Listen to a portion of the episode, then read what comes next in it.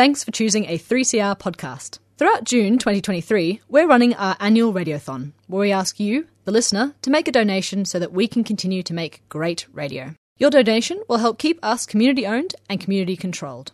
Go to 3cr.org.au slash donate, and with that done, please enjoy the podcast.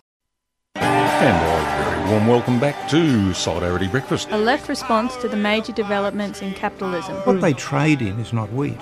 They trade in famine. A little dose of revolutionary optimism. I think it's really important to sort of express solidarity globally. It really is a deal by corporations for corporations. The Union forever defending our rights. Down with the black leg. If you think the ABC's left wing, don't listen to this program.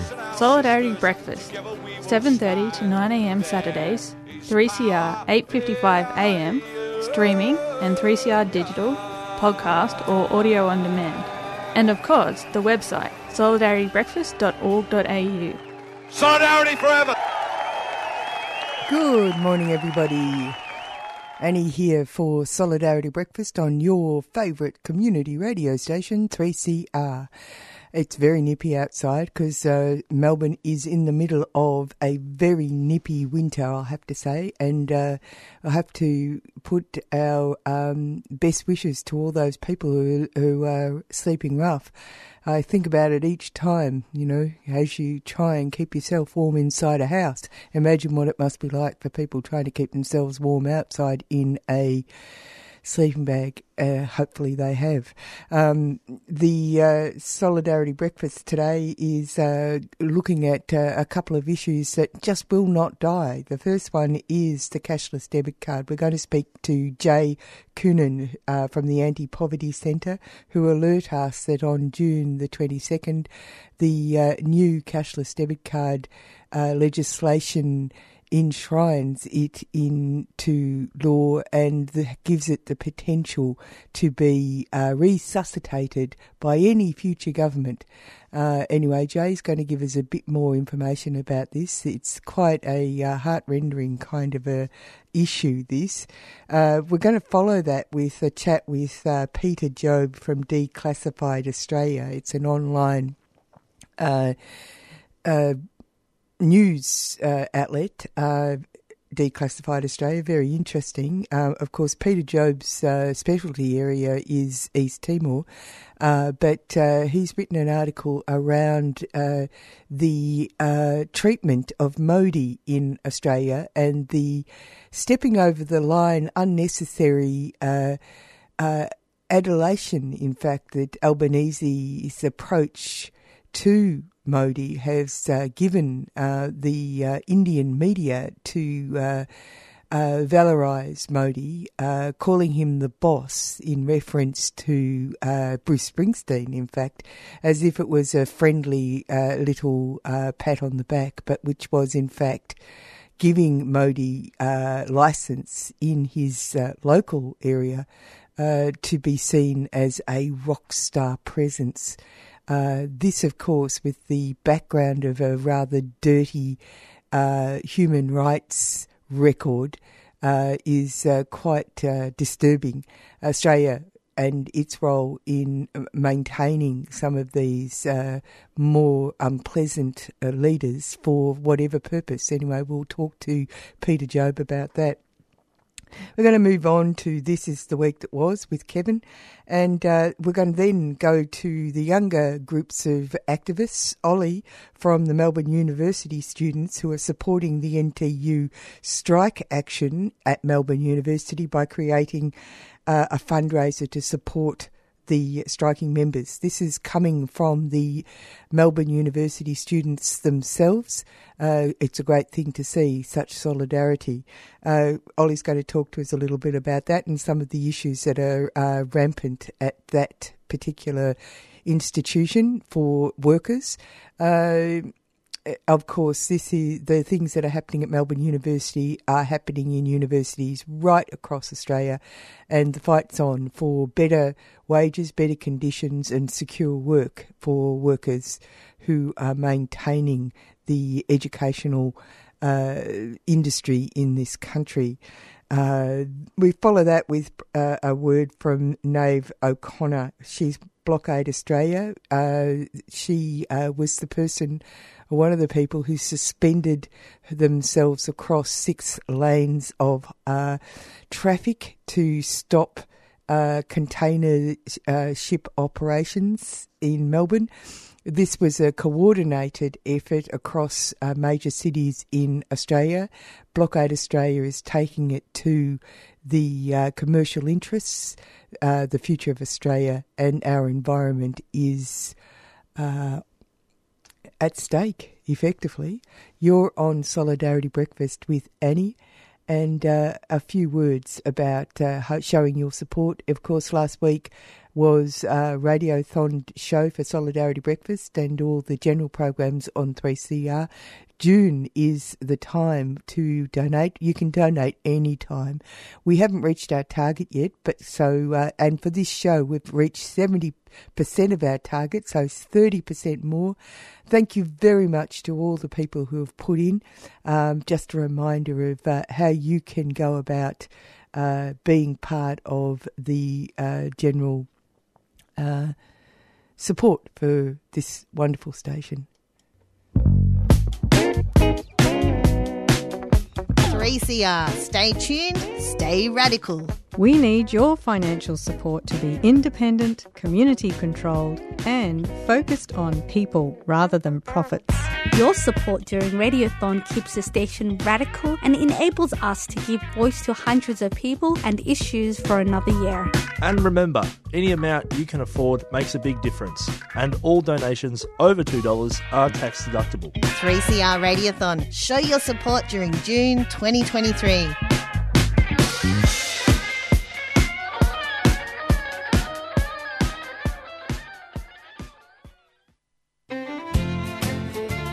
Hi, gardeners! It's time to get ready for the Gardening Show's annual Radiothon extravaganza. It all takes place Sunday, the 25th of June, 7:30 to 10, when you can help your favourite gardening show grow.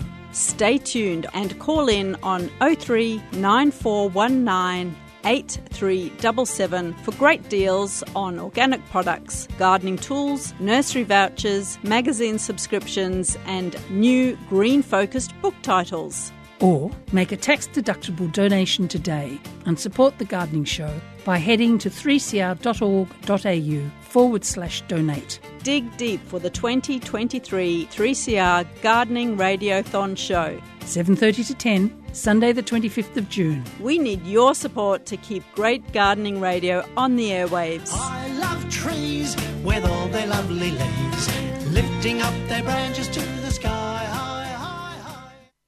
You're back with Annie on Solidarity Breakfast, and uh, we've got Jay Coonan from the Anti Poverty Centre here to talk to us about something that's really quite disturbing. We've been following this issue for a long time. We thought that when uh, the Labor government got in, that we would see the back of cashless debit card. Can you explain to my listeners what the cashless debit card is and uh, was and is, Jay?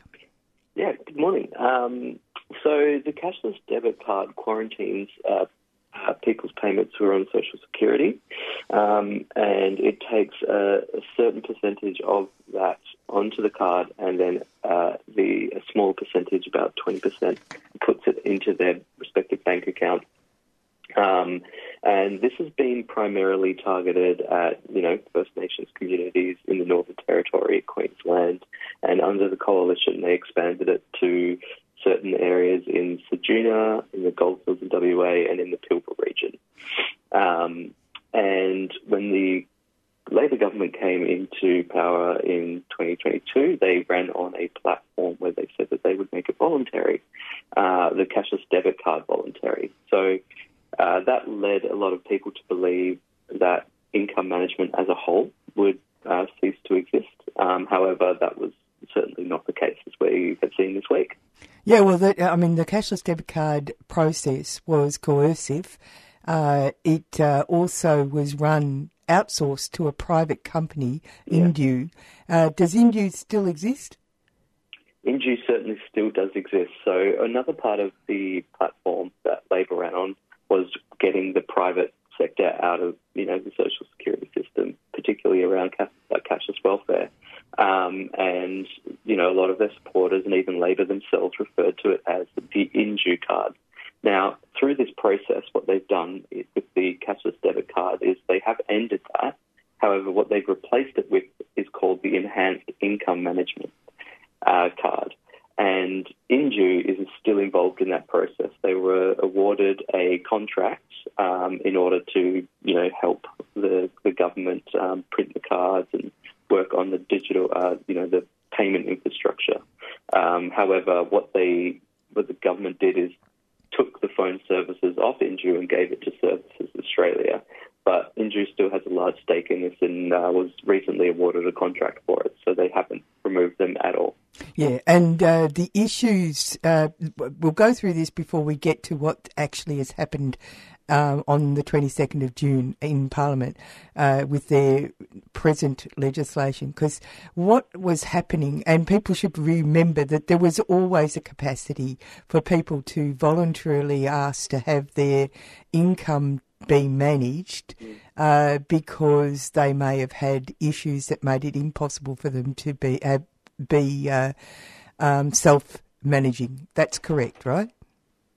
Yes, that is correct. Uh, people could voluntarily enter the card um, if they so choose, but you know those voluntary take ups were very, very small. Yeah, that's right, as you'd expect. Yeah. Yeah, as you'd Yeah. expect. Uh, and so, you know, it's an altruistic sort of support mechanism, right? Uh, but uh, what we're t- looking at uh, with the cashless debit card, it targeted Indigenous uh, communities unfairly. Correct? Yeah, yeah, it certainly did. Um, because in 2007, the Basics card, which uh, is being transitioned now to the Enhanced Income Management card through this bill, uh, was set up in the in 2007 under which was, you know, uh, I think it was the anniversary for the NTE uh, this week, um, and yeah, uh, it was set up uh, in order to specifically manage the uh, social security payments of First Nations people. And the cashless debit card, which the coalition introduced, is just a hangover from that as well. Yeah, and and it had a whole lot of uh, there were a whole lot of lies attached. I mean, it was quite ra- racist in the sense that they were saying that it was uh, in order to protect uh, children uh, so that they got food on the table and da da da da. But then finding that uh, people who had no children were also having their uh, card, their their income quarantined. Yeah, exactly. So uh, one of the conditions is somebody who is on a long uh, long term on a social security payment qualifies to be placed onto the card. And now, you know, it, for somebody who you know might have a disability unrecognised, who's on you know been on a you know a working age payment or a job seeker, for example, for a long period of time, would be placed on the card, and that's you know so based off of you know labour market discrimination and social discrimination against you know disabilities, uh, people are just ending up on this card, and they they're being refused you know access to their own finances because of it. It is just a, a broadly discriminatory program targeted at First Nations communities, um, but anybody else who is within its capture, whether it's in Shepparton or Blacktown in New South Wales, who uh, you know is discriminated against for a variety of other reasons, uh, is also uh, you know uh, targeted by this program. Now, this is a pittance. So, what we're talking about is uh, a, a direct uh, classist attack on poor people for being poor. Uh, I went to a thing. I, I- went to a thing last night where it was pointed out that our, uh, in Australia, the lucky country, the social security uh, payments uh, in Australia are in uh, just above or just hovering above Russia and Albania. Yeah, we have one of. Uh, I think, yeah, in in terms of where Australia's payments sit, like particularly among the you know uh, economic, uh, you know, biggest economies in the world, we are we have the lowest pretty much. Um, and you know, obviously, in the last budget, the the government did uh, increase them by the the smallest of amounts. Um, but that's still, you know, it's still we're still amongst the lowest in the world. So the issue with the card as well is, or people on social security payments, it's not that they're bad with their money; it's that they just don't have enough money. And obviously, right. that that that issue is now, you know, just rapidly growing because we're seeing rents just skyrocket. The cost of living is, you know, exceeding, you know, people on, you know, waged income, it's exceeding their capacity. So people who are on, you know, uh, three hundred odd dollars a week, that's it's just it's just totally unlivable, and it is at a crisis point. But you know, a lot of people in Parliament just don't understand or respect, you know, the crisis for what it is. And we're going we're going to uh, cover some past um, uh, ground because uh, people who are on very low incomes become very good at. And I mean, I'm not even talking about people. I, I can't even go to the uh, people who have got children and responsibilities for other people. That's just heartbreaking. But uh, become very good at managing, right? And uh, so, what it means is that uh, by quarantining the money, the very small amounts of money, they can't go to second hand uh, dealers, they can't go and, uh, you know, like they have a great deal of uh, problems with renting places because they're not in control of the amount of money that they've got or its flow, that sort of stuff. It's uh, quite a criminal uh, burden that's being placed on people. Yeah, exactly. So, I mean, that was one of the biggest issues uh, that people were reporting uh, under the cashless debit card. Um, was that you know their rental payments were coming out late.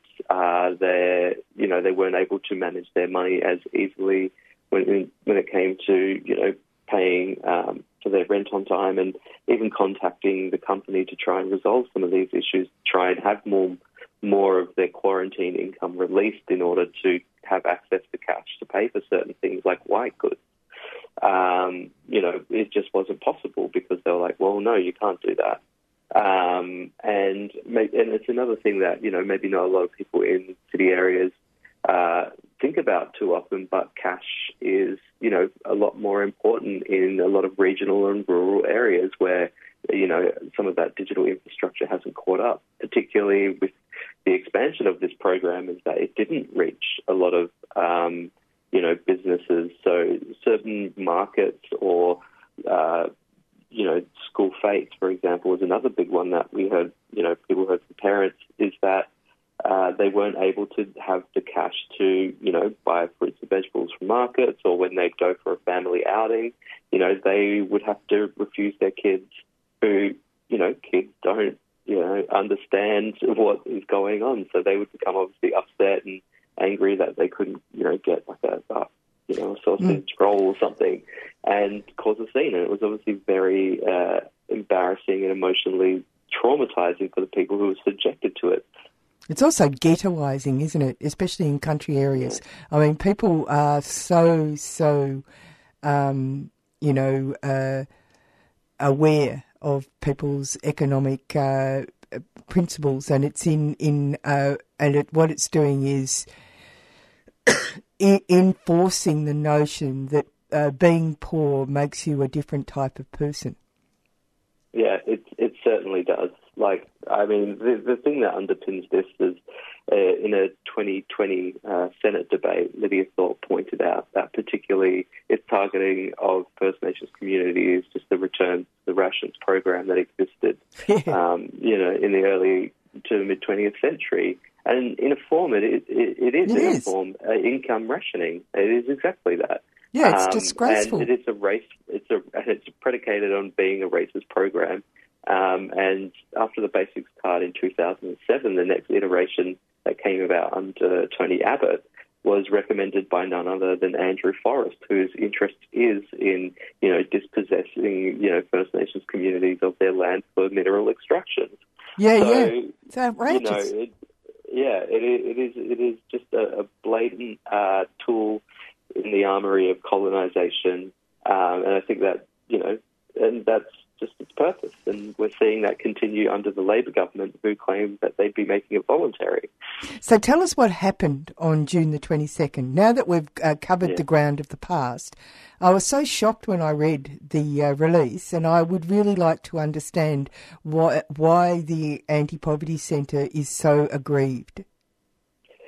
Yeah, look, um, so prior to the election, when Labor were running on a campaign of making it voluntary, we were only one of the few groups who pointed out that their their policy, their party policy, was not to make income management uh, as a whole voluntary, um, and that it would continue under them. Um, and you know, we were you know told that we were wrong. Um, you know, we were, we were slightly attacked over it, and basically lied to when we raised any issues with it. What, So- you're just party poopers? Yeah, we are a bunch of party poopers. Yeah, you bunch of party Um, poopers. so when the election rolled around and one of the first bills that uh, the government put forward was to end the cashless debit card, which, you know, great. So those communities fantastic, in, yeah. yeah, in Ceduna, in the Goldfields and in the Pilbara, uh, for example, they, they would those sites ended immediately ended immediately with the transition of that bill, um, and they were allowed to, you know, go off the card. And as they found, I think it was upwards of ninety percent or more uh, left the card, uh, and there was only literally a handful, based of Senate estimate numbers, of, of people who chose to remain on the card in those sites. But what they didn't do when they ended the cashless debit card is end the basics card, which you know, as you might remember mentioning, that started in 2007. So that's that's focused predominantly in the Northern Territory in Cape York, and then small locations in Shepparton and Blacktown, for example. That that was to continue. So you know, we called called them out and said, well, you know, if you're claiming that you're going to make it voluntary, um, you need to do this. But you know, that's the thing. They never said that they were going to make income management voluntary, and we knew that they were going to. They were not going to make income management voluntary. So they technically didn't lie when they said that you know they would end the cashless debit card, which they did, but they kept income management in form in those places. So you know. Fast forward to this week, the bill that they've, they've put forward um, is to transition the basics card into a new enhanced income management, which is, has all the same qualities as the cashless debit card, but it's run by Services Australia and not run by uh, an outsourced company. However, the outsourced company is designing all the infrastructure for the enhanced income management card.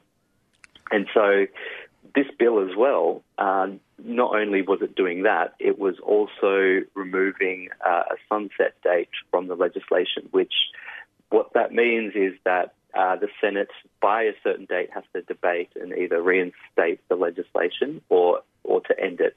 Um, and so they've removed that. And so what that means now is income management prior to this week always had to be debated and always had to be renewed. Um, and it could have theoretically been removed if there weren't support in the Senate for it. But they've removed that entirely now, which means that income management is uh, permanently ingrained in the Social Security Act, um, pending somebody removes it. But another third thing that came along with that was the power that already existed with the Social Services Minister to expand uh, the cashless debit card to different areas around the country. They've now given that power within income management. So they've made it permanent. They've transitioned the cashless debit card to take over the cashless debit card model to take over the, the basics card model. And uh, yeah, the minister can you know expand it at will, and there's no end date in sight. So what you're saying is that, um, I, I mean, it says here that uh, powerful people within communities will be able to request the program with no consent from indi- individuals affected. Who are these powerful people? Are you talking about Indigenous communities? So in these communities, um, particularly around the cashless debit card debate, there was uh, a lot of uh, people tied to, you know, the particularly in WA, the with mining interests. Um, so a lot of those, like the Laverton Shire, for one example, um, all of these groups, you know, they they're backed up by the mining lobbies. So and they've been very much uh, in favour of the card. So you know, when it came to Senate submissions, the, the only people who were promoting these cards were all, you know, conservative leaders within communities. And so what this means is, you know, under the, the Labor Party's model is that, you know, it's voluntary in the sense that the community decides, not the Oh decides, not the individual. So what we could see is these old cashless debit card sites being turned into mandatory income management sites because the you know more conservative leaders of those communities, the more conservative not-for-profit organisations that operate out of those or non-government operations outside of those communities are calling for it, and not specifically the individuals who will be uh, impacted by this program. So we don't know at this stage because the government has, it claims to be continuing its consultation. Um, what that will look like, or how they will consult, or you know how people are going to go onto this program. But theoretically speaking, uh, from how it's operated in the past, is that you know I you could see communities like Ceduna, the communities in the Goldfields and communities in the Pilbara going back on the card, you know, under a Labor government because of the programs that they themselves have set up. Right, and uh, oh my God, it's so Kafkaesque. yeah, it most certainly is. It's it's it, they've they've intentionally done it this way in order to, you know, uh, com- basically confuse their voters uh, into believing that they've done the right thing, and so that their voters can now turn around and go, well, well, you know, the communities want this. But you know, that's one thing to say. You know, like what is, a community is many things, and it's made up of many people. So to say that a community wants this is a blatant lie. So it's it, yeah, it's going to be interesting to say the least uh, how this process actually plays out over the next you know nine to twelve months when and if they begin to make uh, clear how their process is to install this card into the communities. But theoretically, uh, the minister now has the power uh, to expand the card anywhere across the continent if a community deems it necessary. But but they have said that age pensioners can uh, breathe a sigh of relief because That's they're not going to be right. targeted this time. Yes, they they uh, under their campaign as well. They said they they called it the uh, the pension uh, pension card. I can't remember now, but they were intentionally uh, predicating this uh, campaign on saying that you know pensioners could be put onto the card, and uh, so they put in specific legislative requirements to ensure that no pensioner would be put on the card, despite that not being the case under uh, the iterations before. So there was pensioners were never going to be impacted, but they created a fake uh, scare campaign in order to make pensioners think that, in order to win votes from areas where they wanted that, to then put it in the legislation that they wouldn't do that. So it was a very, very cynical, planned uh, deception that the Labor government ran under. Yeah, um, I know that this is uh, being uh, a bit uh, what ingenuous of me, but what what um, why why are they so in love with this? What is their problem? Why can't people actually just look after their own pittance? Yeah, uh, you know, I think it's just been cultured into the Australian political class at this point. Um, one of the biggest uh, advocates for um, you know, the cashless debit card and, um, you know, now the enhanced income management, you know, is, you know, uh, campaigning with The Voice, uh, whose name escapes me right now.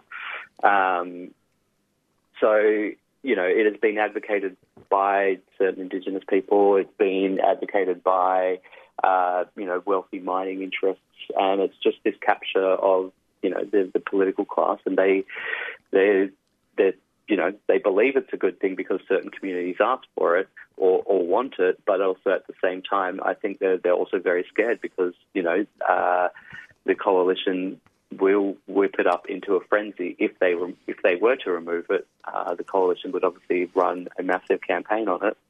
Yeah, and and that's what they're scared of. They think it'll lose them votes, but you know, unfortunately, in order to do the right thing, you need a bit of the political courage, and I don't think that this this government uh, has much political courage when it comes to fighting for the right cause. They're more likely to fight against the right cause in order to, you know, cynically think that it's, uh, in, you know, underpinning and emboldening their vote. Well, you know, the thing about it is, is that people have voted quite clearly that they don't want the cashless debit card. They don't want uh, mining to completely destroy the environment and uh, a whole range of things. But this seems to be something that uh, uh is just uh, decide they you know they just need a public they just need a public relations um, campaign to muddy the waters so that people don't really know that that's what's really going on. Anyway, that's just me Yeah. being grumpy. no, I think it's, I think it's very fair and understandable for people to be very, very grumpy and upset over this because it was a deceptive campaign that they run on, um, and yeah, they they lied. Okay, thanks very much, Jay, for talking to us this morning. No worries. Thanks for having me on. That was Jay Coonan from the Anti Poverty Centre talking to us about the zombie cashless debit card. You're on 3CR with uh, on Solidarity Breakfast with Annie. Hi, I'm Robbie Thorpe. Beyond the Bars is 3CR's annual prison radio series, where we share the mic with Aboriginal and Torres Strait Islander men and women in Victoria's prisons. Uh, we are such a huge representation in prison all over Australia. Statistically, it has to stop, and it's to not going to stop while you're building more beds in a prison. It's a band aid. What about beds outside? Tune in to 3CR during NAIDOC week at 11am each day from Monday the 3rd to Friday the 7th of July. We'll take you inside six Victorian prisons Dame Phyllis Frost Centre, Barwon Prison, Fulham Correctional Centre, Loddon Prison, Marngoneet Correctional Centre, and Port Phillip Prison. To hear stories, songs, opinions, and poems from the men and women inside while connecting with culture and community. The shows will be live on 3CR 855 on your AM dial 3CR Digital and streaming via our website or the Community Radio Plus app. For more information, head to our website 3cr.org.au backslash Beyond the Bars.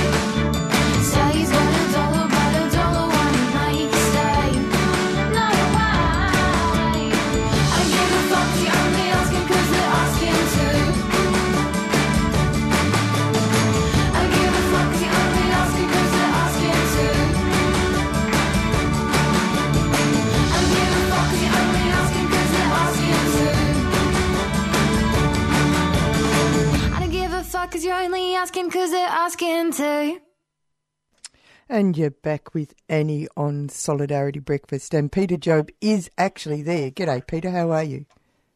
Good morning, Annie. How are you? Good. Uh, now, the reason for why we're talking to you is because of your article in Declassified Australia. Uh, you take exception to the uh, way uh, our Prime Minister handled the visit of Modi, but uh, from India over the Quad. Uh, could you give us a little bit of a background about the general understanding of Modi's behaviour in his own country, in fact? Well, despite the reception that Modi is presently getting in the United States, the U.S. State Department itself has um, uh, documented ex- extreme human rights abuses under Modi. Um, these include um, extrajudicial killings uh, by the government or its agents, arbitrary detention and arrest, political prisoners, uh, torture and degrading treatment, and interference with the freedom of pe- peaceful assembly and association. Uh, there's also been violence against uh, journalists who uh, crossed Modi and his uh, party's position. Um, and he's introduced uh, legislation that discrim- discriminates particularly against Muslims and other uh, um, religious and ethnic minorities. Um, he, of course, the U.S. State Department is not alone in doing that. Human Rights Watch and Amnesty International have also condemned his behaviour and what has been happening under his government, including uh, extrajudicial kill- killings, arbitrary detention. Um, Modi was also accused of complicity in the 2002 Gujarat anti-Muslim riots. It's quite ironical, uh, given the kind of reception he's getting uh, in the United States at the moment, that for 10 years he would not have been allowed to travel to the United States due to the fact that he was under a diplomatic boycott due to what has been fairly well uh, documented to be his um, complicity in the Gujarat uh, massacres when he was first minister of Gujarat uh, 20 years ago. And this is uh, him as the uh, leader of the Hindu nationalist Bharatiya Janata Party, the BJP. And of course, these are ultra nationalist Hindus, uh, and this is uh, his uh, rise and rise to power does actually seem to be hauntingly similar to Hitler. Uh, well, is, is certainly I wouldn't I would not say that India at the moment is in the same situation uh, as Germany under Hitler, but certainly it's a, a, a, it is a very concerning um, situation for minorities and for anyone who values democracy and human rights. He has undermined uh, India's. India has never been a perfect country, of course, but it has had a secular tradition where, um, and he has certainly undermined that, and the human rights have significantly deteriorated under him. Let's turn to uh, the role that Albanese, Australia, has played in this chess game that has allowed Modi to be con- uh, guilt guilted, you know, but with as in gold, uh, um, shiny, bright in the firmament of international politics. Well, the, the Prime Minister Albanese's reception of Modi goes well beyond what is normal diplomatic protocol for even countries with whom we have normally uh, good relations. Um, he took part in what was effectively an election rally for Modi, one that was aimed at his domestic audience and was broadcast widely within India.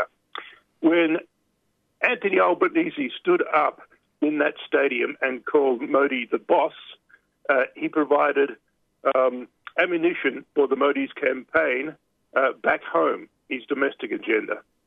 And of course, it was taken at face value by many. Uh, of course, by using the term the boss, he was making a reference to Bruce Springsteen. Uh, it's, it's, quite clear if you look at the Indian media, however, that that it wasn't interpreted that way. It was taken as face value.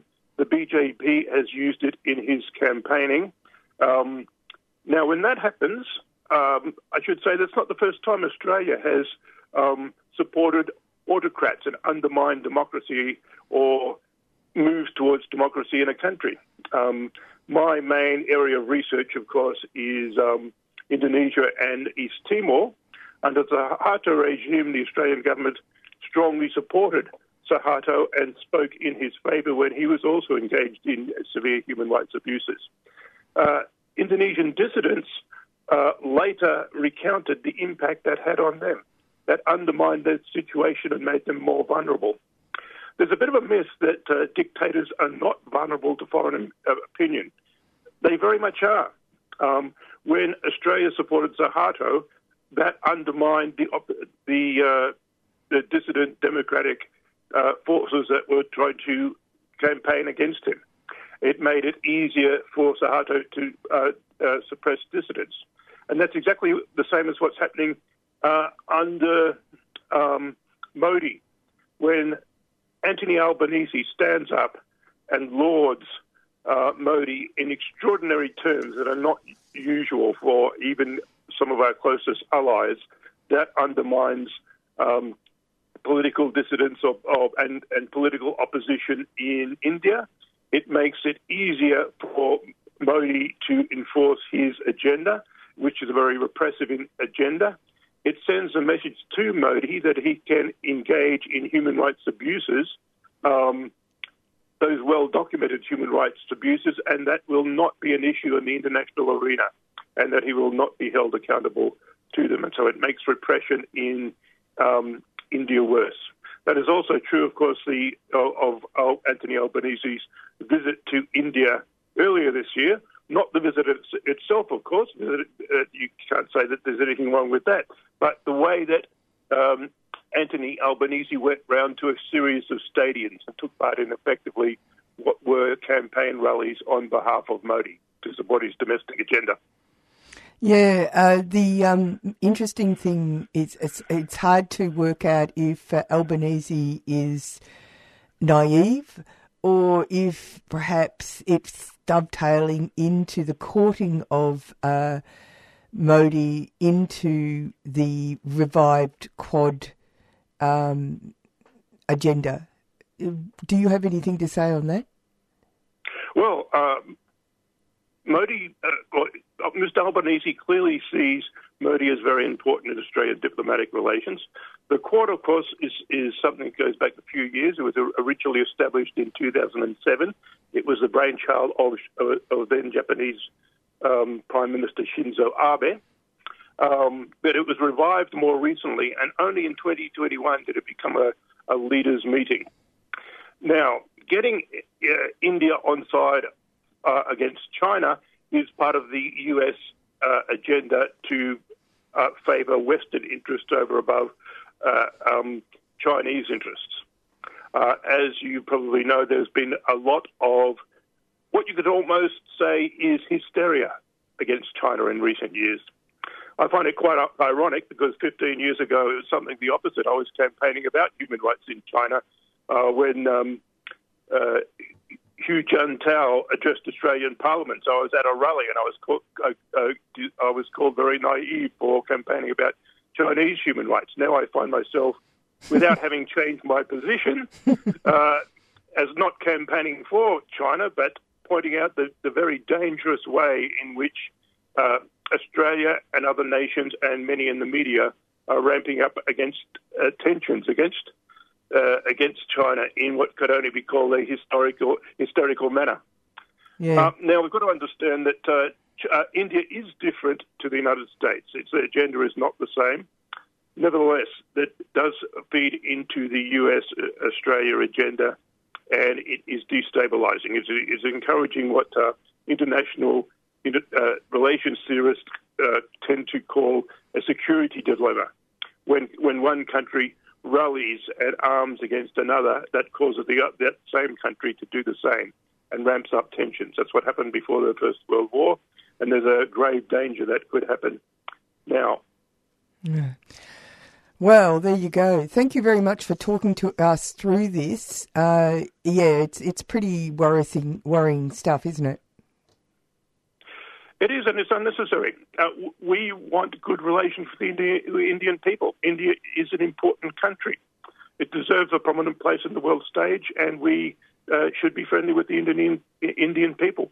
But that does not mean um, the kind of deference that Al- Albanese showed to one particular leader. Uh, it, we don't know the future of India. It's not inevitable that Modi will be in power forever, and that the decay of Indonesia, oh, sorry, um, I meant to say Indone- uh, Indian democracy is not inevitable. Uh, the, we want friendship with the Indian people, but that calling a dictator and an autocrat the boss in the way that uh, our Prime Minister did uh, is not good for Australia and is unnecessary. Thanks for talking to us this morning, Peter. Thanks very much, Annie. And uh, I thought I might uh, play Bruce Springsteen, bo- born in the USA. And I'd, uh, on a quick note, that uh, if you did see that uh, film uh, Air, which was the what is it? You'd have to say the um, the dream story of Nike. Uh, the uh, what do you call it? Uh, you know where they they begin the birth story of Nike. Uh, one of the uh, people in it says that uh, he used to drive along really fast on the freeway with. Born in the USA, really loud and sing along, and it took him years to realise that what the song is really about is a man who goes off, a working class person who goes off to the Vietnam War and comes back completely dispossessed. and uh, so, uh, in a sense, it's a fitting song to be playing after an interview of that nature.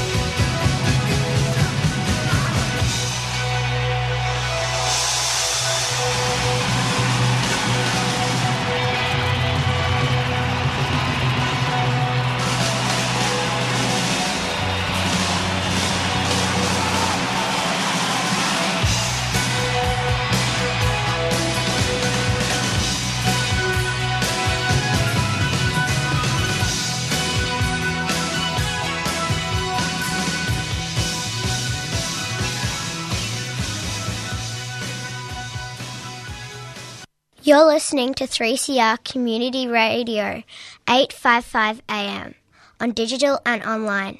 3CR Radical Radio.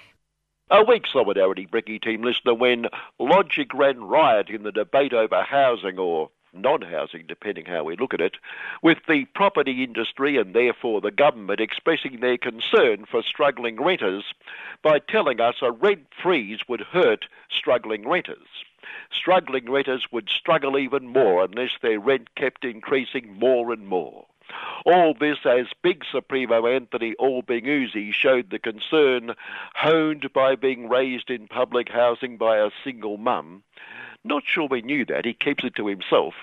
Public housing by a single mum by suddenly finding billions for social and affordable housing. You mean public housing built, owned, and managed by the public purse, Anthony?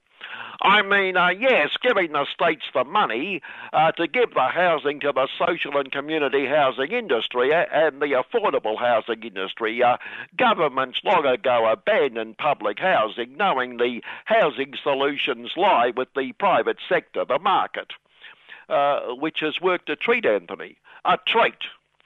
Anthony attacked the uncooperative Greens for being uncooperative, for standing in the way of the market solving the housing crisis.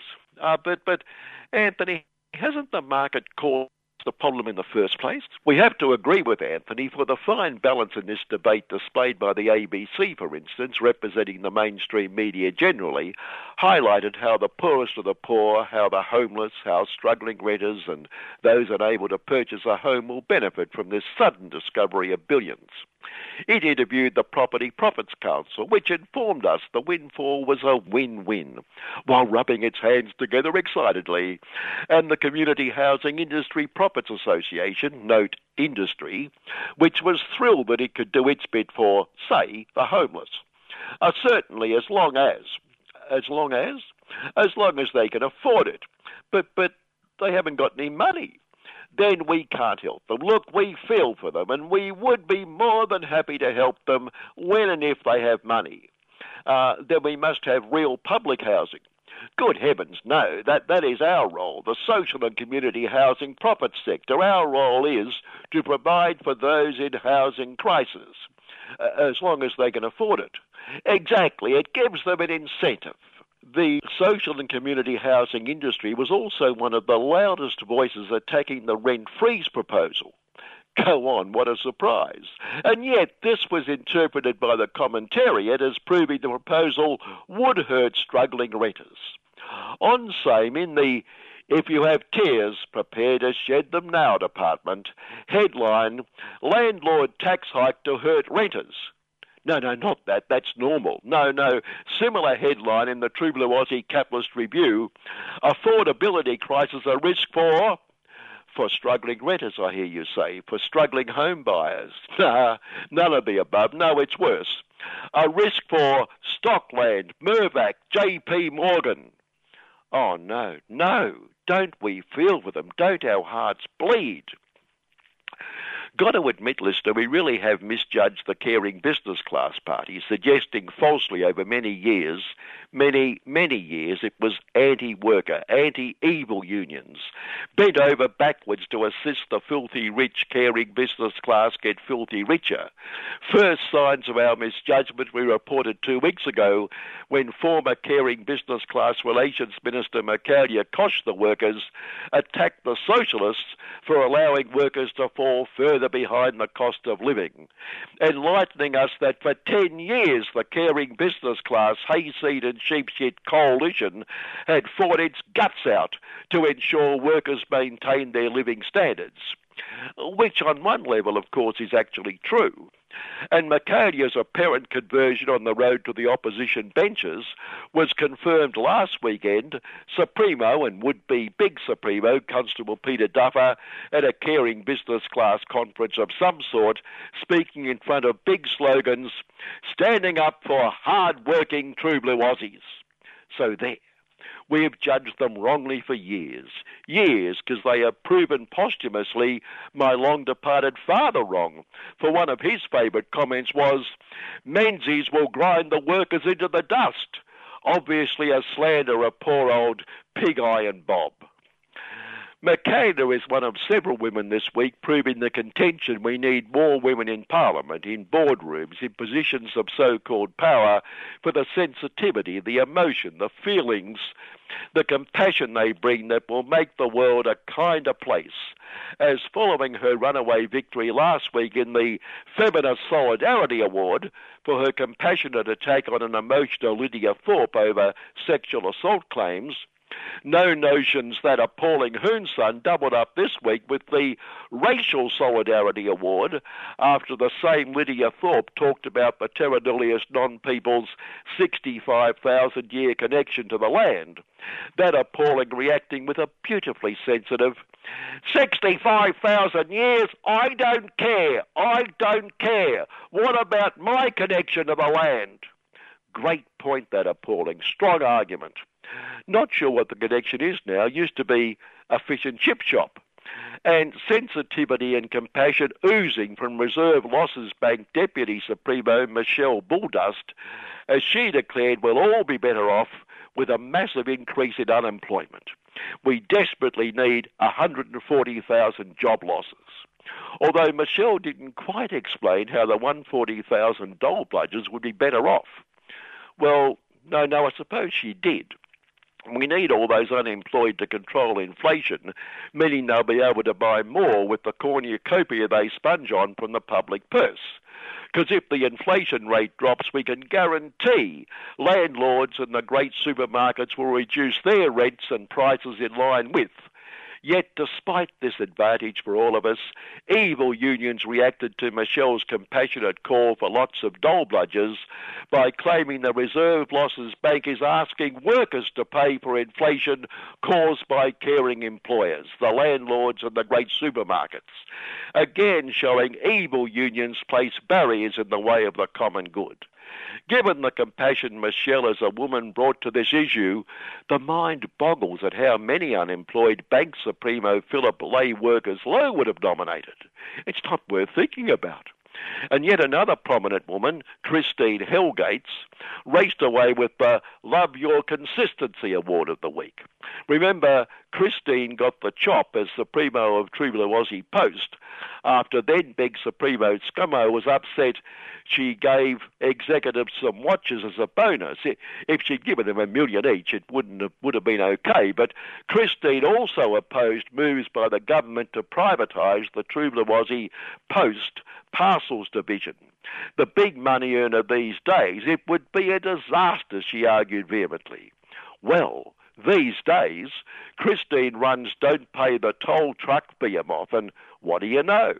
She is telling the government it must privatise the True Post Parcels Division and allow her new company to get its snout into the public trough. What a difference a new boardroom makes. Christine, your Love Your Consistency Award is on its way. Oh, and I've had this brainwave. Did you notice the cost of sinking with the sunken Titanic is Titanic? Up to twice the amount we are hoping to raise from our non filthy rich listeners in the current radiothon. The filthy rich forking out three to four hundred grand Australian for a ticket to eternity. So, my brainwave, let's talk some filthy rich of the filthy rich entrepreneur, and don't forget we have enormous influence with filthy rich of the filthy rich entrepreneurs.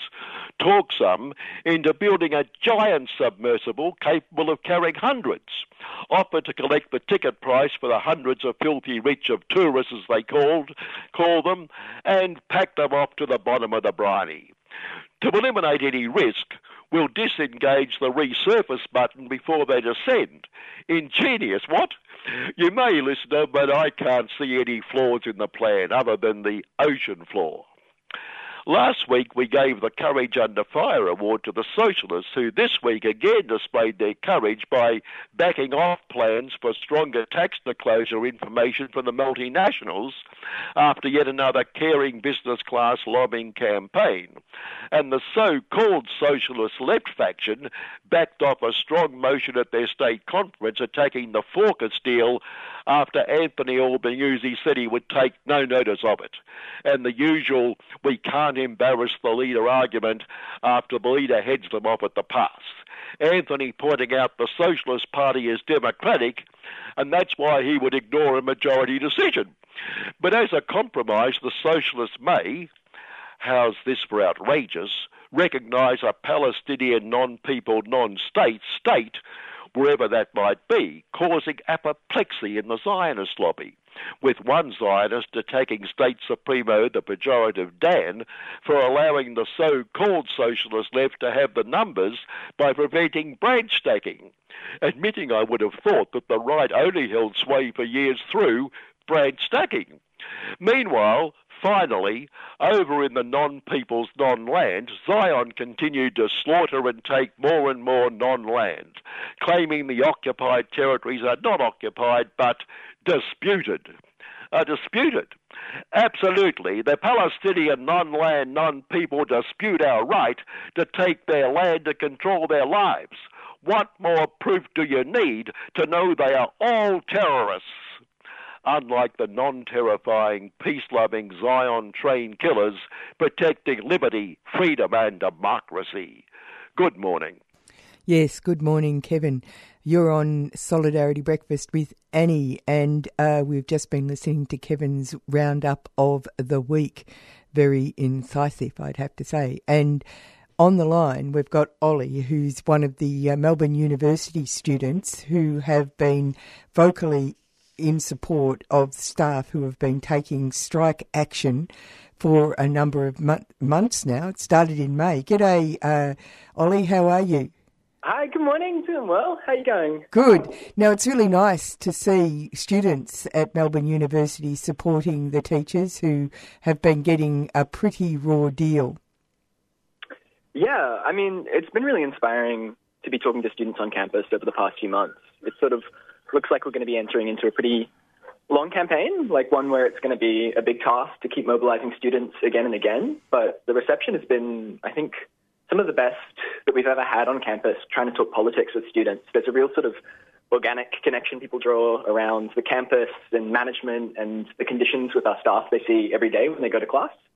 Yeah. So, uh, what what's uh, the students' understanding of why um, a thousand NTEU members went on strike May the third? Well, from what I've heard, there's two key demands, and they're the ones we're bringing up a lot. The first one is just about pay. It's like clear that we're in the middle of like the fastest growing rental and housing crashes in Australian history, an unprecedented cost of living crisis, and the pay deal that's being offered to faculty right now is just not good enough. So they're asking for a pay rise that's in line with inflation or 15%, I believe, whichever's higher. But it's, you know, the university is one of the largest employers in the country in the largest sectors. So these sort of minimum demands about pay are really great.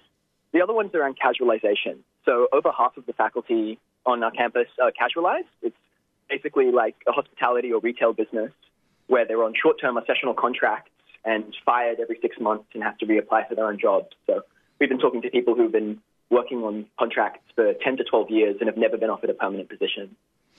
Why are students getting into involved in this? Well, I think one thing we've been saying a lot is that staff working conditions are student learning conditions. It's pretty clear when you go to your class and your tutor has been, you know, marking for far longer than they're paid, has been chasing up emails they haven't been, you know, scheduled in to do, when they're taking far too many classes and actually having to work on the side as well. The quality of your marking, the quality of your edu- education goes down. I think there's a pretty like I was saying before, I think it's pretty natural to students to say that actually management at this university doesn't care about your education. This modern university has basically become a degree factory where they're trying to take as much money as possible from you, pay the VC's salary, and not your tutors to actually teach and give you a better education. Yeah, it's, so the quality of education is going down as you experience it. Uh, absolutely. I, I think it's been a process that's happened over a very long period of time. But yeah, acutely at UniMelb, Yeah, yeah. I mean, that's the thing. Uh, they advertise themselves as, and uh, many of the people who get in there uh, actually f- uh, feel it. Obviously, that they're the the special chosen few. Yeah, totally. And the university, you know, doesn't let that gloss down. They'll take any chance they can to say that they're, uh, you know, a progressive and sort of, you know, forward-thinking institution. But it, you know, it only takes one look at the sort of face of a tutor on a Monday morning after they've been, you know, working nonstop for weeks and weeks to realize that we're actually just a product to them that they can buy and sell. Yeah, well, it's interesting because, of course, being in insecure work, it means that uh, they aren't paid uh, during the uh, breaks. Yeah, I mean, the whole eh, insecure work, like the method of forcing these workers onto this contract and sessional work is just purely designed to be exploitative. There's, you know, conditions around getting marked, like getting paid for marking by word count. There's all of these extra caveats. Obviously, if you're trying to get a mortgage or like a loan on a house, these contracts just aren't good enough. Um, especially if it actually is your full-time work and something you've been doing, like I've said before, for for a decade. Well, actually, it's interesting because as a student, um, uh, it, is a career to be part of an academic, uh, uh, the academic world, and the amount of money that i- and effort that's actually put into uh, becoming an academic is all a personal journey. It's got nothing to do, you know. There's no outlay for the university. to become faculty. Yeah, to become part of uh, to be an academic. So I mean, this this has a knock on effect for any student who thinks that this might be a career path for them. Yeah, totally. I mean, this is something that happened within I think, my first few weeks coming onto Unimel. You have all these ideas about the, the academy and, you know, what that means, and it becomes pretty clear that Unimelb is a business like any other that's run for profit and like at obscene levels as well. Uh, it's interesting you call it Uni Melb. It's not even it's not even University of Melbourne anymore, right? Hilarious. Sorry, not. I've spent too long talking to students, maybe, yeah. Yeah, that's hilarious. Um, the other, th- uh, so uh, the University of Melbourne um, NTEU National Tr- uh, Tertiary Education Union Strike Committee passed an official motion of endorsement for your fundraising uh, activities, and that's why we're talking. We want to know uh, about this particular um, support that you guys have put in place. Yeah, totally. So the strike fund is something that's been put together by the students in the Unimelb Student Support Staff Strike campaign. So we have a GoFundMe that we're asking people to put some money towards to help our faculty fight for our education, fight for their conditions.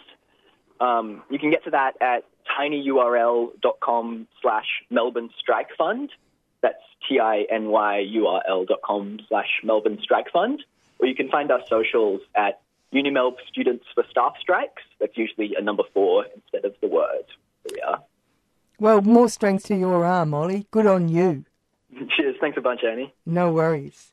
And we've just been speaking to Ollie, who's from Uni Melb Student Support, the uh, staff strikes campaign group. And as he said, they have been um, uh, putting money where their mouth is by creating a Go uh, Fund Me campaign to uh, support those workers who have been doing strike action at Melbourne University.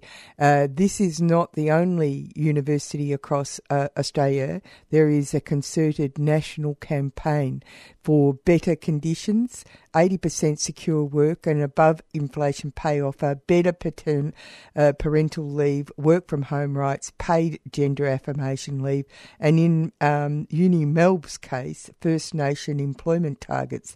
Management has shown little willingness to move on any of these key claims. And uh, this is why staff are preparing for possibility that they will have to take serious, sustained industrial action to win the contracts that they deserve. You're on Solidarity Breakfast with Annie, and uh, hopefully we'll get a result.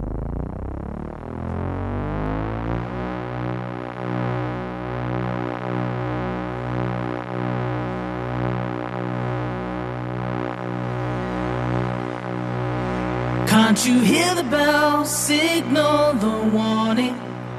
Here comes the storm. Best we be gone.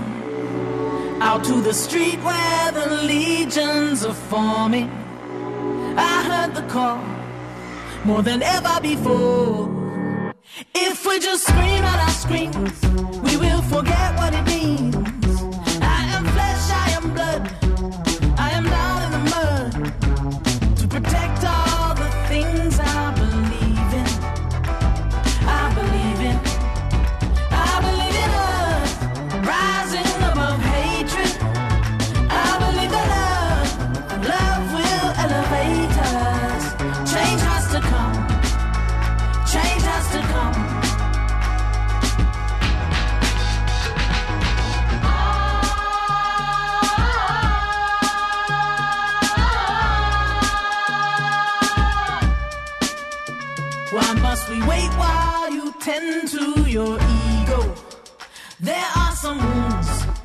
So much deeper than that. There are brothers and sisters whose burdens are stacked so it's breaking their backs. If we just scream at our screens, we will forget what it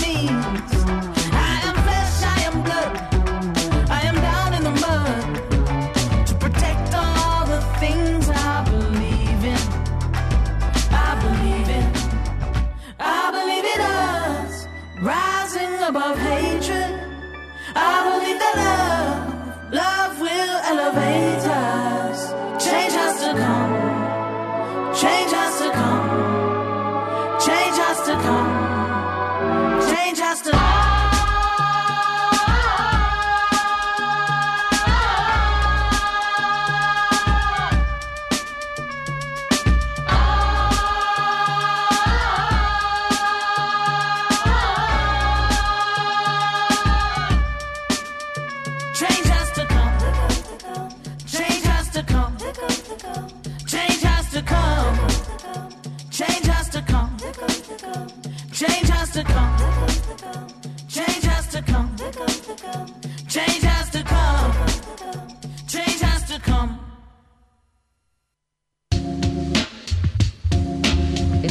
25 years since the emblematic Jabiluka blockade, yet now we see the reckless decision to join the AUKUS military pact. Nuclear powered submarines bring the very real threat of international nuclear waste dumps and an excuse for a domestic nuclear industry in Australia.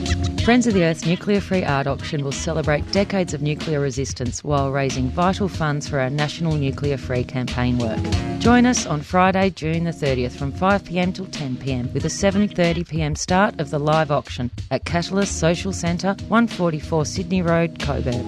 There'll be bands, a bar, kids banner painting earlier in the night and lots of amazing artwork. For more information, go to melbournevo.org.au forward slash 2023 underscore art underscore auction. Bring your friends, spread the word, and come along for a fun evening. Friends of the Earth is a 3CR supporter.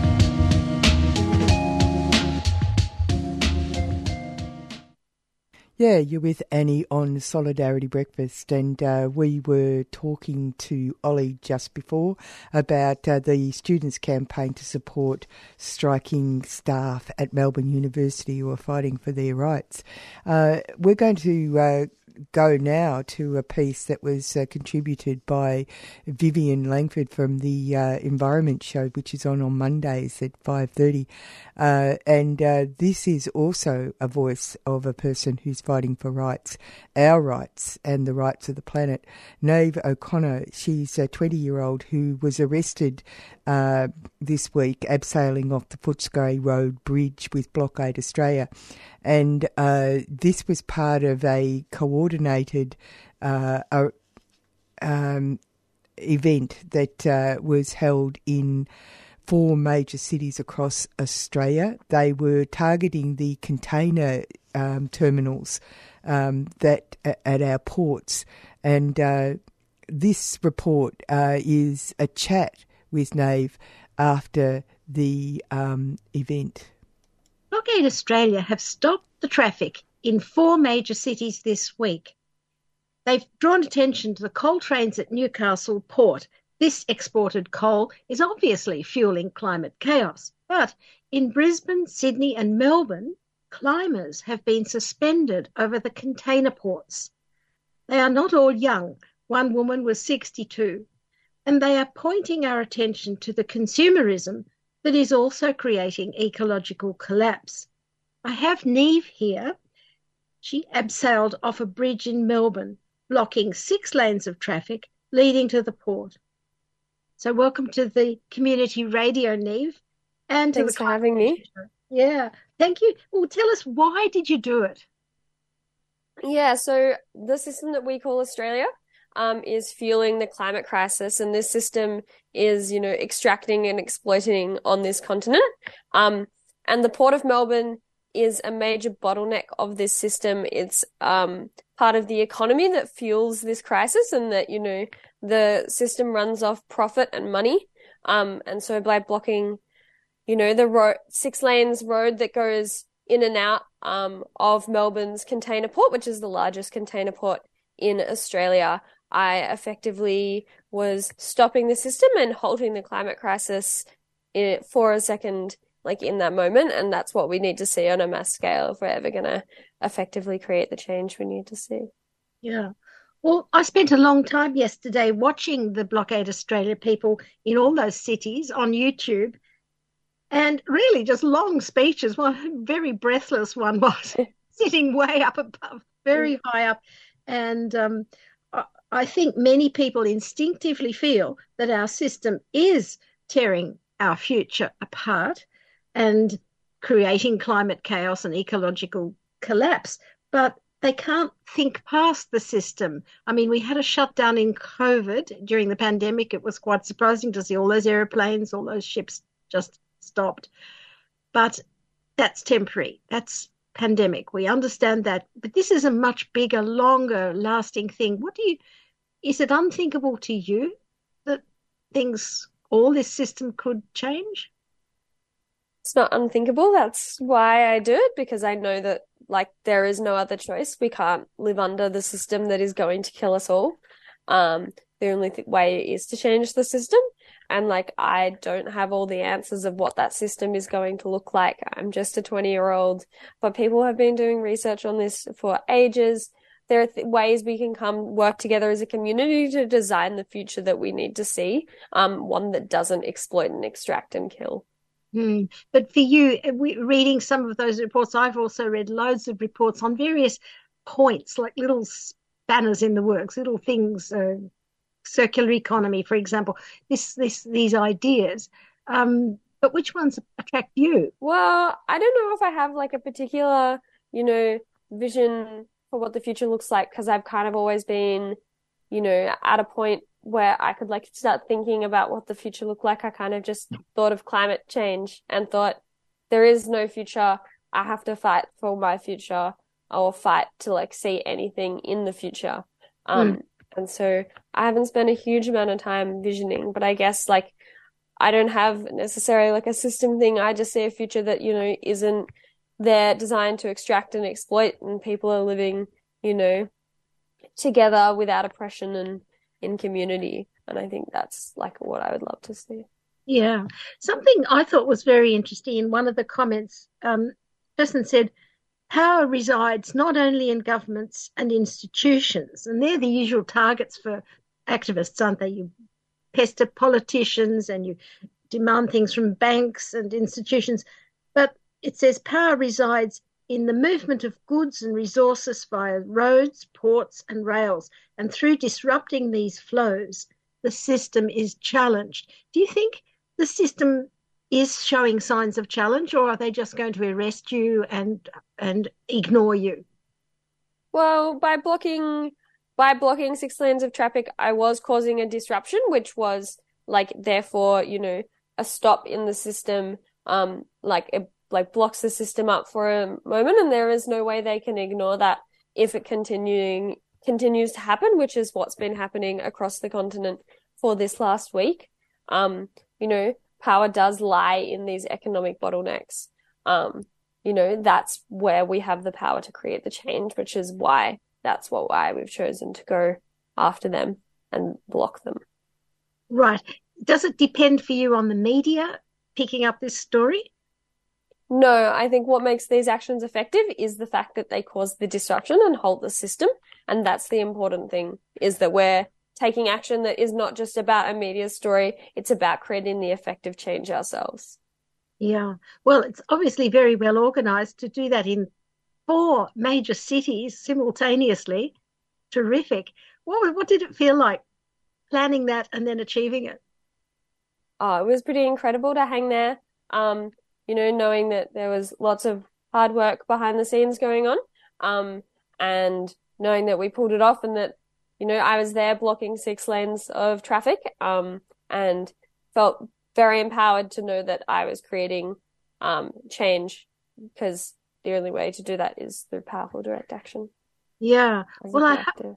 I hope the message is not distorted in the transmission. You know how we've had such a lot of community discussion about Extinction Rebellion, you know, throwing paint at famous paintings or something. It's it's that distortion that people never say, why did you do it? What's your experience leading up to this? That this was a justifiable thing.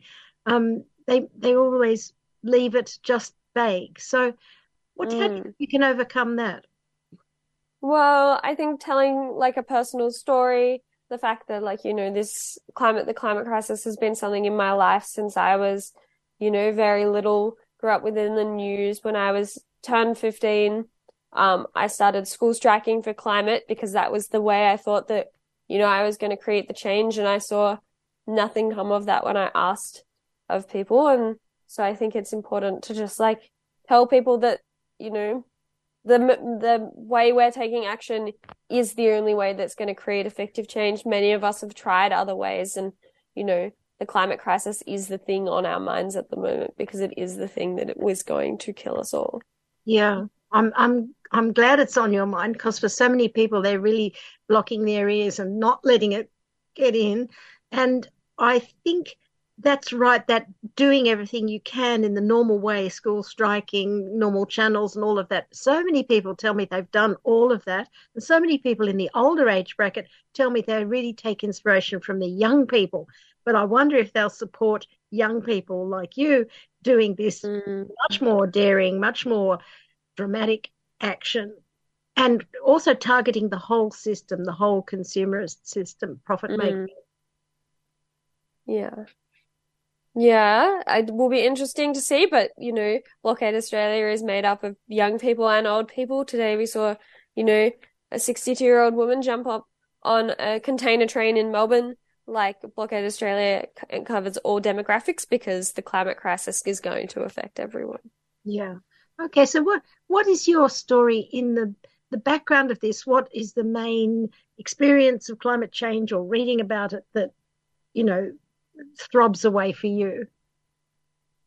Well, like to be honest, when I started school striking and I was like in high school, I was a 15 year old and you know, someone said, Do you want to come and organize this school strike for the climate? Like, I think it's really important. And I said yes. And I started reading the news and it absolutely terrified me to like realize that we're facing all these tipping points that were going to cause complete and utter climate collapse and like kill human and non-human life and ecosystems and like everything we know and love about this planet. And I think from that moment on, it has driven me forward.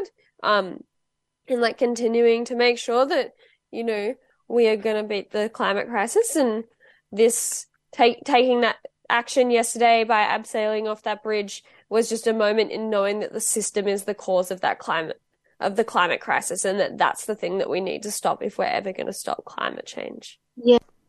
And uh, that was a report that was put together by uh, Vivian Langford, uh, who was talking to Niamh o- O'Connor, who uh, was uh, part of a, s- a simultaneous uh, action by Blockade Australia to bring awareness of the dangers that we are imminently about to uh, we are about to experience with climate tipping points taking us to an end game. Uh, more strength to their arm. Uh, that's the end of Solidarity Breakfast this uh, week. Uh, we uh, spoke to Jay Coonan from the Anti Poverty Centre about the zombie cashless debit card that will not die. Peter Job from uh, Declassified Australia talked about uh, the unnecessary uh, valorisation of Modi when he visited by our Prime Minister. This is the week that was. And Ollie from uh, Melb Uni students supporting uh, National Tertiary Education Union strikers at Melbourne University with a fundraiser. We'll put the details up on the podcast. Uh, coming up next is Asia Pacific Currents, and we'll go out with Emma- Donovan. I can hear the storm, and I can feel the